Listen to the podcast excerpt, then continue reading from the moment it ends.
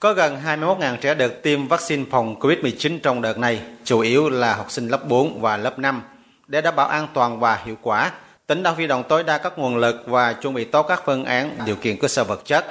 Theo đó, tại mỗi điểm tiêm chủng đều có đội cấp cứu cơ động và giám sát chặt tình trạng sức khỏe trong 30 phút sau khi tiêm,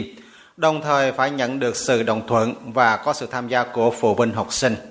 Kết quả tiêm chủng diễn ra an toàn, chỉ ghi nhận những trường hợp phản ứng nhẹ sau khi tiêm. Bác sĩ Kiên Sóc Hà, Giám đốc Sở Y tế tỉnh Trà Vinh cho biết. Thì đến thời điểm này thì địa phương cũng đã tổ chức xong cho các cháu trong cái số lượng thuốc mà phân bổ được